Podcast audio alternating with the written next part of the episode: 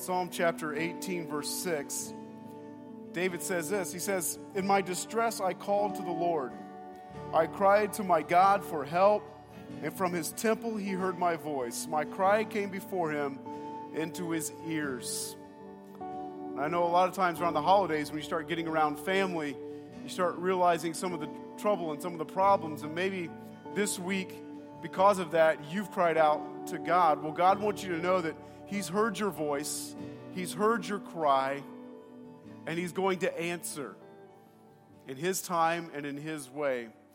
So I'm going to give you just about 30 seconds. I want you to bow your head and I want you just to cry out to God and, and, and give Him your burdens and your stress and whatever trouble or struggles you've gone through this week. Would you?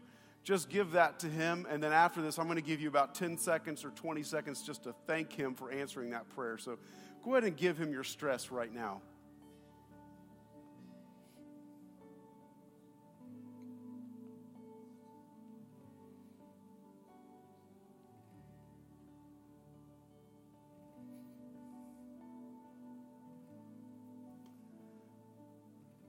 Heavenly Father, I thank you, as David said in Psalm 18, verse 6, that you've heard our voice, you've heard our cry, you've heard our stress, our worries, and our anxieties, and you've heard them.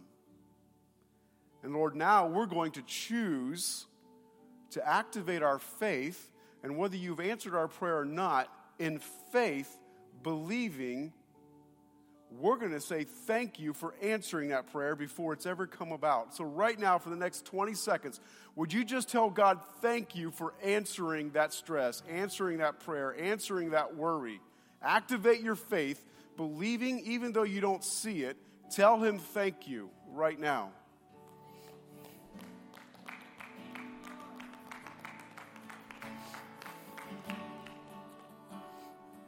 Heavenly Father, we thank you for answering that stress, answering that worry, answering that fear, whatever that concern is that we just brought before you that's been weighing us down. We lay it at your feet, and we thank you by faith in advance that you've already heard it, you've already answered it.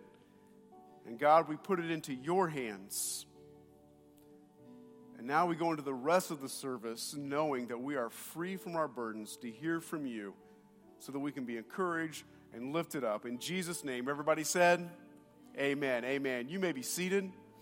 You may be seated. And I don't know who that was for this morning, but God wants you to know that He hears your cry, He hears your prayer and your stress, and He sees it. Well, we are uh, on week two of week two of hashtag for lapel. This is part two for our awesome community and our awesome town. And I just want to encourage you uh, we're continuing to love on the Lapel Food Mart or Phillips 66 for the rest of this week. And I just want you to, you know, they have a Facebook page. You can go to their Facebook page and like it. Go to their Facebook page, thank them for being a part of our community. I stopped in there, or my wife stopped in there uh, on Friday, on Black Friday, and she went in and she bought herself uh, her fountain drink and bought our son a fountain drink. And Romy asked what was going on. So you're having an impact. The employees want to know what's going on. Romy, who, who, who runs the store, wants to know what's going on. And he asked Lynn, he says, Is this the church? Is this the river? And she said, Yeah, we just want you to know that we are for you. We're for this community, and we're glad you're a part of it. And so they're sitting up and taking notice, and I don't expect anybody to come forward. You want to remain. Uh, unknown, that's perfectly fine. Let's keep it that way. Someone bought Romy a $100 gift card and gave it to him, and he's just blown away. And so, again, thank you for loving on our town. Thank you for loving on our community. So, for the rest of this week, go into Phillips 66 and uh, or share on their Facebook page that you're glad that they're a part of our community. Guys, can you continue to do that this week? Next Sunday, we'll tell you the next business that we're going to love on and there'll be a video for that. I'm excited about that. We're going to love on the next business, and we're just going to keep this going for two years. Here's what I want to encourage you to do, though. If you have friends that don't attend the river, but they live in town, they live in Lapel, would you encourage them just to go? You don't have to attend the river to appreciate somebody in your community. And so if you have friends that live in live in town, just have them go to Phillips 66 and love on them, even though they don't attend the river. Tell them what the church is doing. Let's all get on board, whether we attend the river or not. Can you, can you do that with your friends and tell them? Yeah, yeah, maybe, yes. Some of you are like, I don't know.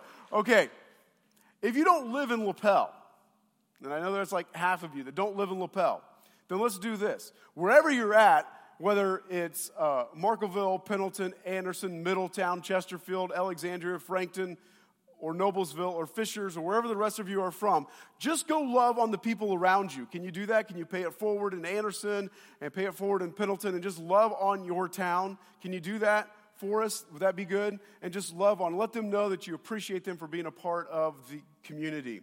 All right, awesome. Uh, also, in a couple of weeks, we are going to be making some changes in here, and I'm excited about that. I think aesthetically it's going to bring us together and, and, and make us closer, and so I'm excited about that. In a couple of weeks, we're going to be making some of those changes, and so you can be looking forward to that. But there are always these people in our lives that, how do I say this nicely? There are those people in our lives with Thanksgiving just happened. You've probably encountered people in your family. Does anybody have anybody in their family like this? Give me, give me, uh, I don't care, just pick one. Sheldon, right? The, uh, the geeky guy that uh, is just kind of there and he's super smart and he's funny and yet at the same time irritating, right? How about uh, the next person? the person in the family that just thinks everybody needs a hug and is excited and you love them. But man, is it time to go yet? Because I need to get away from this person, right? Or the next person. How many of you have somebody like this in your family? Right? Somebody in your family that you're like, uh, you know, this over Thanksgiving, I went to my family and then I went to my wife's family and I started looking around. I'm like, is every family has cousin Eddie somewhere? Cousin Eddie is in every family. And so I started looking around to figure out who is cousin Eddie in our family. I couldn't find him. And I realized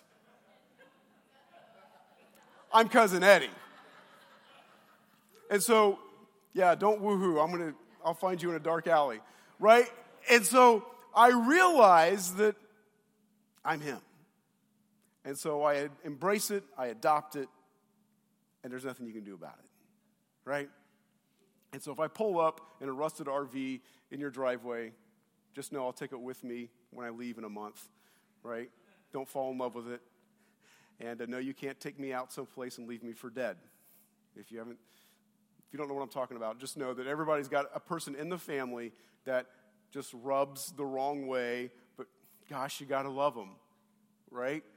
And I remember growing up in the holidays with Thanksgiving and Christmas and New Year's and the family always getting together.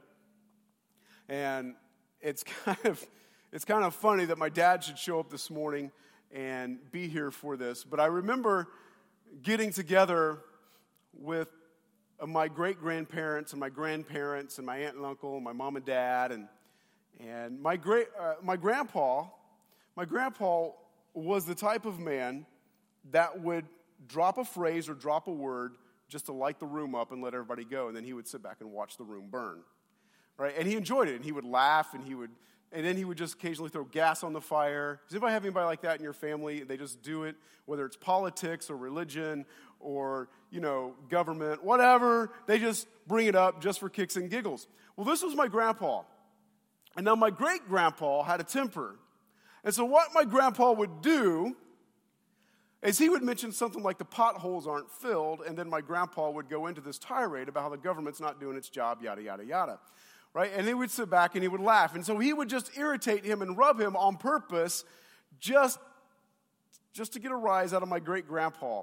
And it was a lot of fun. And I remember as a kid um, going home in the back of the car, and my mom would turn around and say, Well, you know, don't ever repeat some of the things your great grandpa said. Okay? You guys, guys, any, does that happen to anybody's family? Yeah, there are those people that spur us on that rub us the wrong way. And some of them are positive, some of them are negative.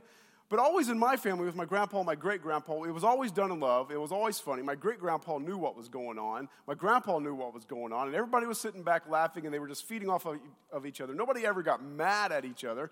It was just a good, fun time.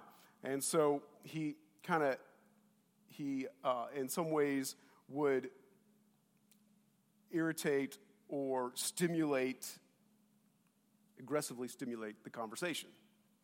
Um, and those people exist. Now, what I want to tell you is that you are supposed to be one of those people. Now, you don't have to be Cousin Eddie, you don't have to be my grandpa or my great grandpa, but you are, the Bible tells us that you are to stimulate in somebody else the desire to reach out, the desire to love on somebody else. You are to encourage somebody else to reach out to cause them to want to reach out and cause them to want to love their neighbor. You are to stimulate that in them. In Hebrews chapter 10, verses 24 through 25, the writer of Hebrews says this And let us consider how we may spur one another on toward love and good deeds, not giving up meeting together as some are in the habit of doing, but encouraging one another, and all the more as you see the day approaching. And so the writer of Hebrews writes, and he says that you are to consider how you might spur one another on or, or, or, stimulate one another on to love each other, to do good deeds, and do not give up meeting together as some are in the habit of doing. The Greek word consider, he says consider. The Greek word here is kataneo. It's a compound Greek word, kata, which means down, neo, which means to think it actually carries the idea or paints the picture of someone who's thinking deeply about themselves. They're digging down into their motives, they're digging down into their thought life, and they're examining, they're looking in the mirror at themselves. And so the writer of Hebrews says, we ought to be examining our motives, our desires, and our thoughts. and we should be examining those around us. Why? Well, he says to spur. Now, I won't give you this big old Greek word. It simply means, depending on how it's used, it's either a negative to irritate or positive to stimulate. Think deeply about how you can and in this verse, it's used in a positive sense. So the writer of Hebrews says, Think deeply about how you can stimulate or spur somebody on to show love and to show good works. It's our job as Christians to spur other individuals, other communities, other people to do good works and to love. It's our job we ought to give serious thought, the writer says. We ought to think deep about this. We ought to consider this. What can I do to encourage my neighbor to love on somebody? That's what our job is. So that when we come together on a Sunday morning, we're like, hey, did you share some, did you share the gospel with somebody? What, how, how is your neighbor doing? And we're talking to one another. We're spurring one another on. We're, we are, in a lot of ways, encouraging each other to go out and love somebody else or to love that family member that's just irritable, right? We are to encourage and to spur one another on. So, what happens, I hope this, I hope what I'm about ready to share with you gives you a whole new picture of what church is. Now, we like this thing called popcorn in my house. Anybody else have popcorn? Yeah. How many of you can smell it right now? You can smell it? Yeah. Yeah. Larry's like, yes!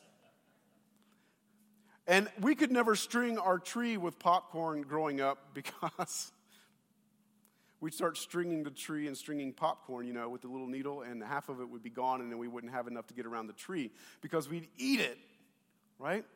Well, in microwave popcorn, I don't know if you know how this really works, but here's what happens you put a bag of microwave popcorn in the microwave and you turn it on, and magic happens, right?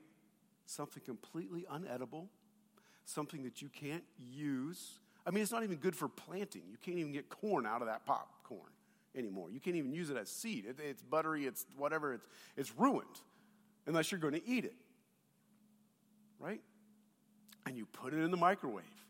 And what happens? Pop, pop, pop, pop, pop, pop, pop, pop, pop, pop, pop, pop, pop, pop, pop. What's happening? The microwaves, the actual waves, are hitting the popcorn. And it's creating such friction and such irritation, or it's stimulating those kernels so much, it's constant boom, boom, boom, boom, boom, boom, boom, boom, boom, boom, boom. It's hitting, hitting it with waves. Boom, boom, boom, boom, boom, boom, boom, boom, boom, boom, boom, boom. Until suddenly the yumminess and the goodness that's on the inside pops and comes out. And then what happens is because one pops, boom, it's a greater stimulation to the others. And so now they have the miniature waves, and now they have the larger popping that creates more waves, and then it goes pop. And that's why a few seconds later, suddenly you hear pop, pop, and it begins to intensify. Pop, pop, pop, pop, pop, pop, pop, pop. Because now you have miniature waves hitting and you have large waves hitting. You have the large repercussions of the popping happening. And so it begins to feed off of it. The popcorn begins to feed off of itself in, in a way, along with the microwaves, that now all of a sudden you pull it out and you're like, yeah, let's watch the movie now. I'm good to go. Right? That's exactly what church is. We come in and the Holy Spirit hits us. Boom, boom, boom, boom, boom, boom, boom, boom, boom. The invisible waves of the Holy Spirit begin to hit us. And then we begin to talk to one another and encourage one another and, and talk about each other's, you know, ask each other about each other's families and neighbors and so on. And the big kernels start popping so that what's inside of us, the Holy Spirit, comes out. And so that now church is one massive bag of microwave popcorn. Now, if you don't love church after that, I don't know how to get you to love church. We are one massive bag of microwave popcorn, just feeding off of one another and popping, and, and, and, the goodness that's inside of us coming out and saying, Man, how did you love on somebody this week? When you meet somebody in the lobby, you don't, you don't say, How was your week? You say, What's God done in your life? You don't say, How are you doing? You're saying, How have you loved somebody this week? I mean, if you want to be superficial and just have an average Sunday, then just ask how they're doing or ask how their week, week was. But if you want to make it real and deep and cause the inside of them to come out, then ask them what God's done. in And hey, what's God done in your life this week? Hey, how have you encouraged somebody this week? Now all of a sudden they got to think. Right now they got to consider. They got to think deep down. What did happen this week? Where did God move in my life this week? And we begin to pop together. We begin to work together, right? He says, consider how we can spur or stimulate one another to grow so that what's been placed inside of us on the inside can come out. And he says, don't, right? He says, and he talks about those who are not in the church or not attending church or not attending the gathering of, of service. And he says, not giving up meeting together as some are in the habit of doing. The word giving up, it actually, it, it actually, the writer tells us why people don't attend church in this. Now, you don't get it in the English, but you get it in the Greek. And it's three, it, you know, like two words put together as a compound word. Well, the writer uses three words and combines them. So this is like a super compound word. But he takes three words and combines them together out, down, behind. Out, down, and behind. So the writer tells us why people don't attend church or why they get out of the habit of attending church. They get out of it the rhythm of the rhythm of life begins to happen, so they stop coming. What happens? They get down about it. They get down on themselves. I know I should be coming, but I just can't seem to get out of bed. I can't I can't get to it. I can't I can't get around to it. And so what happens? Well, then they start feeling left behind. They start feeling like they're behind. Well, once you're behind on something, if you're like me, sometimes you have a tendency just to give up on it. I quit. I'm done. I'm behind. I'm out of the race. I can't seem to get there and get the church, and so I just quit. I just give up. And so he says basically what he says in the Greek is he said the people who have stopped the habit of attending church is mostly because they're out of the habit of it. They're down on themselves and they've just given up because they don't think they can ever measure up. And you know, if that's ever happened to you, that's the case. I just, I just can't keep up. I just can't get there. I just need to quit. I'm down. And he's, he tells us why, with this one super compound word in the Greek, he says they're down, they're out, they're given up, they feel like they just can't get there, they can't do it, and so they're just not going to come. And this is why, prior to this statement, he says we need to be getting together to spur one another on and to stimulate and encourage one another. And so, if you know of somebody who is coming to church but is no longer attending church, this is exactly what's happening to them.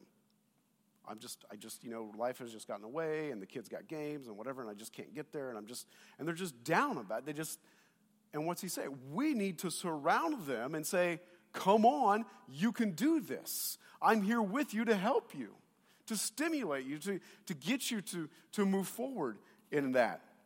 Most people stop attending church because they feel down about themselves. They just can't measure up. They just can't get there. They just can't do it.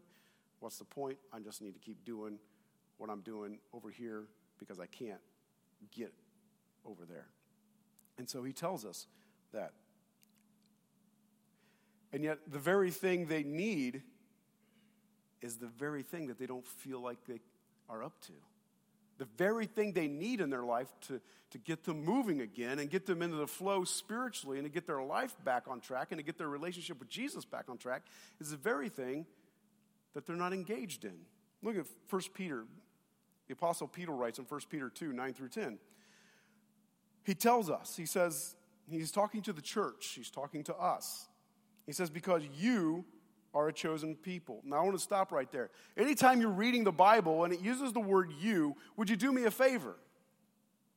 Would you put your name in there? But Larry is a chosen person. But Jesse is a chosen person.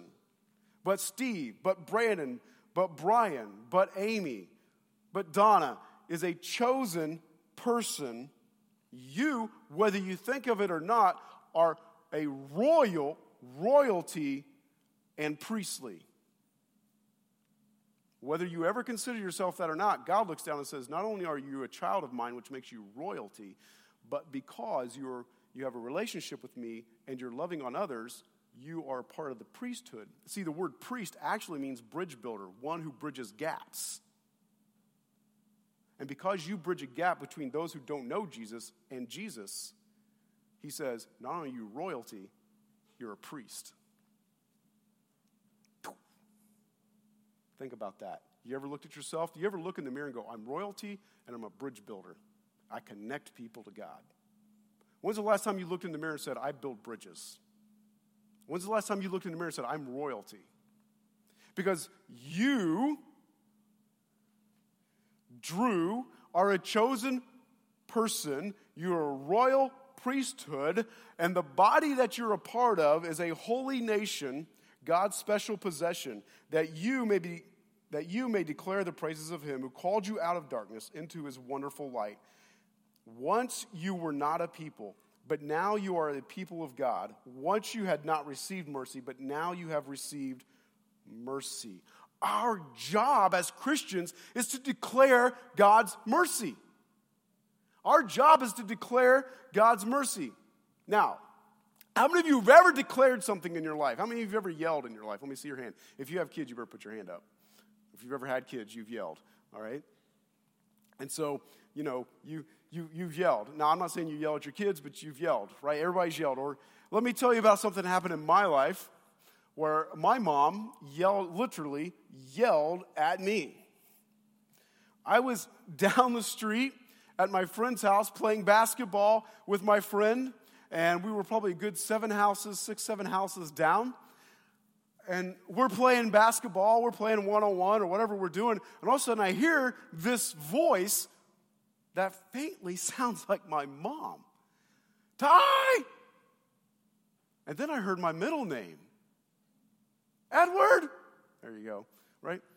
Tyson Edward! And I hear it echoing through the neighborhood. Now, you all know when mom uses your middle name, right? Some of you moms are looking at me like, mm-hmm, they know. They don't want to admit it, but they know. When mom busts out your middle name and you're six or seven houses down, you better get your derriere home stat, right? Like, you better get your rear end home yesterday. So I hear, Ty, Tyson Edward, get home. I'm like, oh my gosh. So I don't know how long she'd been yelling this, but it finally caught my attention. So, like any smart kid does, I turn to my friend and I say, you need, why don't you come with me? I don't know what she wants. right? And so David comes with me. We jump on our skateboards, our long boards, whatever you want to call them, and we're like, and we're going down the street. And we get to the back door. I walk in. My mom, no joke, is standing on top of the kitchen table with a broom. And I'm like, I didn't know if she wanted to whoop me so hard she was going to jump off the table and, like, boom, I had done something that bad, or something else was going on. Where it turns out something else was going on. There was a mouse in the dining room. It was like a scene out of a movie. I don't know how else to describe it. I, I didn't know what was going on. I walk in the house, and Mom's up there, Tyson! And like David's with me, right? And I knew I had good backup because David ended up going to West Point and being like highly ranked in the army. And so I knew I had good backup, like for whatever was about to go down. And uh, so she's like, There's a mouse. And eventually, long story short, basically, um, got a towel, threw it over the mouse. I didn't bang it with a hammer or anything like that. Um, I just got it in the towel and he was kind of drugged, so I don't know if he got into the d-CON or what. he was moving slowly. Um, and so I wrapped him, threw him out in the field, and that was the end of that. But to declare, to declare means to yell out so that anybody within the sound of your voice can hear. And he says, I've made you royal, I've made you a priest, I've made you a bridge builder to bring people together, I've made you this so that you can declare so that anybody that gets within earshot of you, or anybody that gets within earshot of your life, of your marriage, of your parenting, or anything, can see my goodness in you, and then that stimulates them to want to be good. Now, can we as a church say that we are stimulating others and spurring them on to be good? I believe so, yes, we are. Our tools today are called social media. And so you can declare on social media, hey, I was at Phillips and, and we are loving on them. Or in, two, uh, in a week, we're going to go to, I'll let the cat out of the bag, whatever. We're going to Myers Insurance and we're just going to love on Myers Insurance Agency. You know, and we're just going to love on them and, and tell them thank you for being a part of our community. And so, you know, we're going to declare the goodness of God and the love of God, that God is for us that God wants to be with us. So, can everyone hear us declaring that God is for you? When people run into you, does your life declare, hey, God's for you?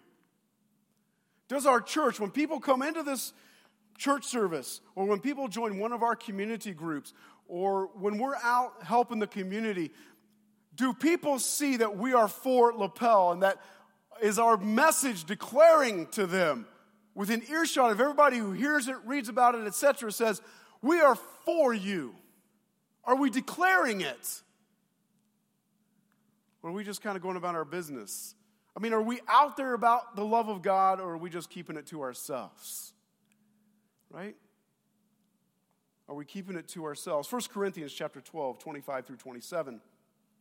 Paul writes to the church at Corinth and he says this So that there should be no division in the body but that its parts should have equal concern for each other. If one part suffers, every part suffers with it. If one part is honored, every part rejoices with it. Now you are the body of Christ, and each one of you is a part of it. Paul tells the church at Corinth, and I don't have time to get into the church at Corinth other, other than to say, oh boy, I am sure glad we're not anything like that church. All kinds of problems and issues and divisiveness and gossip and slander and unhealthy, unhealthy intimate relationships with other people. It's just, it's a mess. And so Paul writes this letter to them. He goes, guys, stop the factions. You're one body. Everybody has a different part to play, but you're all one. And so when one part of the body hurts, right? If you get poked in the eye, what your hands do? Ah! Comes up to protect the eye from anything else. Right? We're all one body. We work together. So each of us have a part to play. Everybody has a part to play in this body. And I, and I kept thinking, man, how do I, how do I, how do I explain this? You guys know it, but how do I explain this? So do what I do. Uh, take, give me like two and a half minutes of your time and watch this movie clip. Anyone know what happens to a stagnant cell? What's he doing on the table? I don't know. Something about cells. Malia, It's not good. did you hear that? It ain't good. People, a cell that is not in motion is not a productive member of the system. It ends up assuming all the other cells are going to pick up the slack somewhere, but they don't. In fact, they imitate the stray cell until basically the whole organism begins to die. Yeah. But you know what? Biology is an amazing thing. And here's the good news All that decays can be restored. it's just hitting anybody. Like how a cut heals. Like how a cut heals. Brian, my man. Oh, you got one. And once that cell is back on track, it creates energy amongst the other cells. That's what happens. It starts getting a little movement going. It gets a little rumble. Can I get a little rumble from everybody? Everybody just rumble in your seats right now for me. Just rumble a little bit. Okay, no rumble. That's fine. I'll be the lone rumbler up here. That's what I am. I'm a lone rumbler. But then the cell starts banging into the other cells. And the cells push back and go, hey, what are you doing to me? They hit him to another one. Hey, don't do that. Hey, that's my friend. You don't even know him. You don't know me either.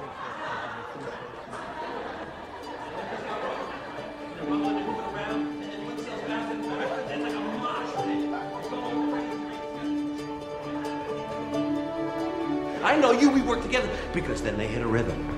All hit a rhythm. And this is the beginning of the restorative process. So now, even if the entire system is close to dead, what happens? Martinez, come on. Give me something.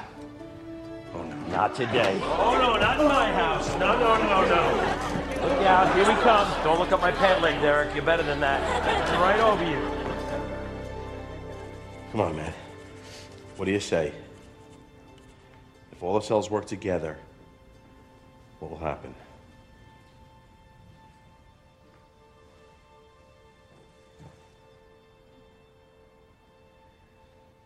Entire system is healed. Exactly. That is a sick dragon. right? When all the cells start working together, the system heals itself. It's true not only in your body, but it's true as a church and as a community.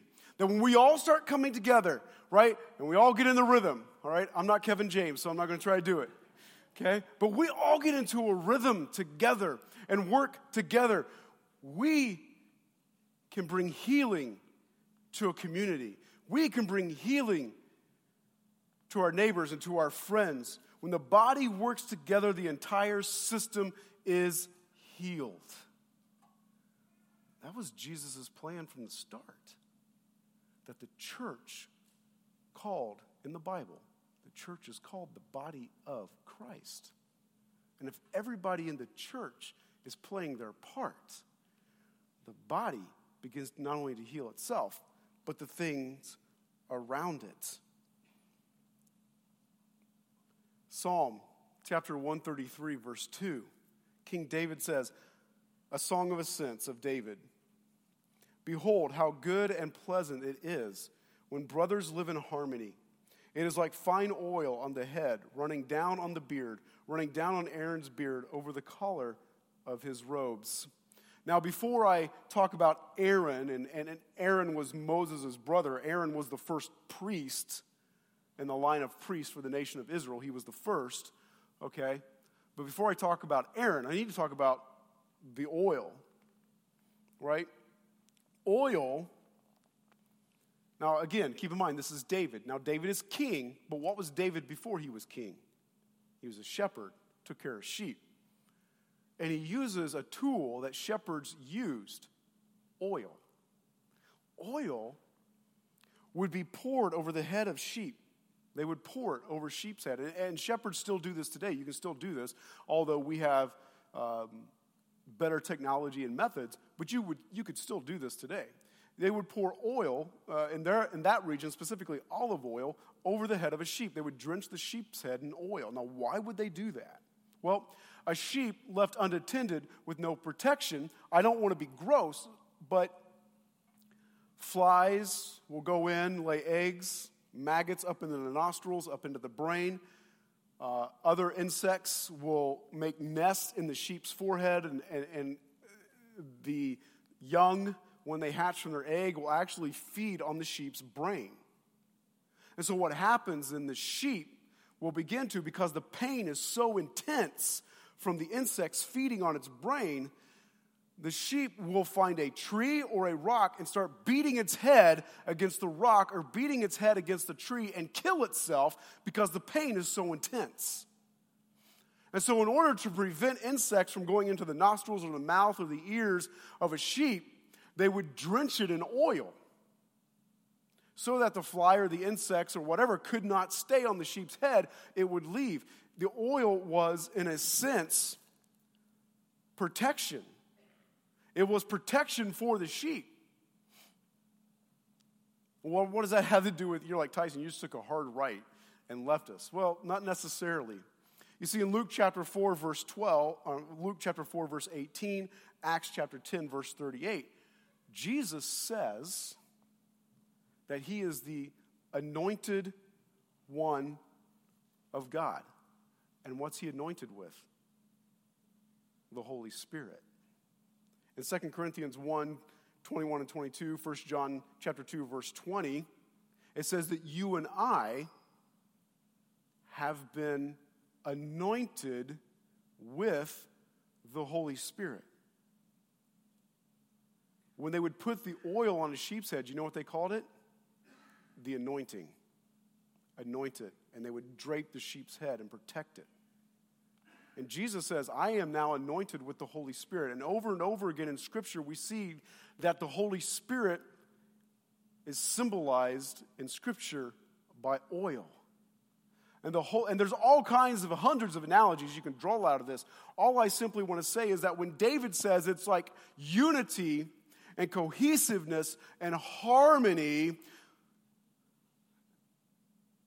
oil comes and it flows over Aaron's head and down his beard and down his clothes and down his body.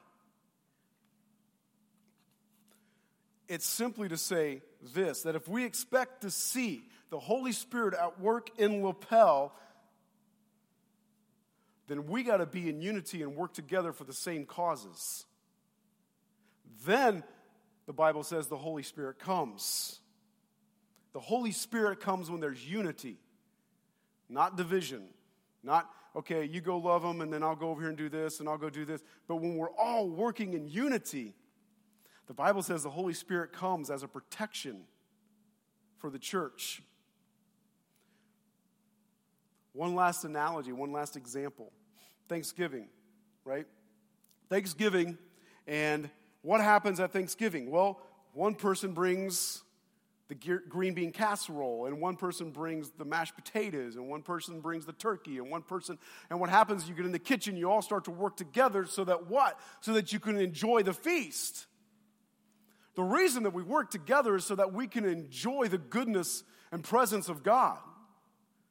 Because the Holy Spirit says, unless you're unified and working together, it's really hard for the Holy Spirit to come down and do its work or do His work. It's really, really hard. And so, in closing, I want you to think about it. I, I've said a lot, about, about hashtag for lapel. I've said a lot about working together in unity and declaring the love of God. But I guess if I could just kind of boil it down to, to three things. In closing, if I just boil this down, two things, two things that you and I do, one thing God does. The first thing that you and I do is we have to encourage one another.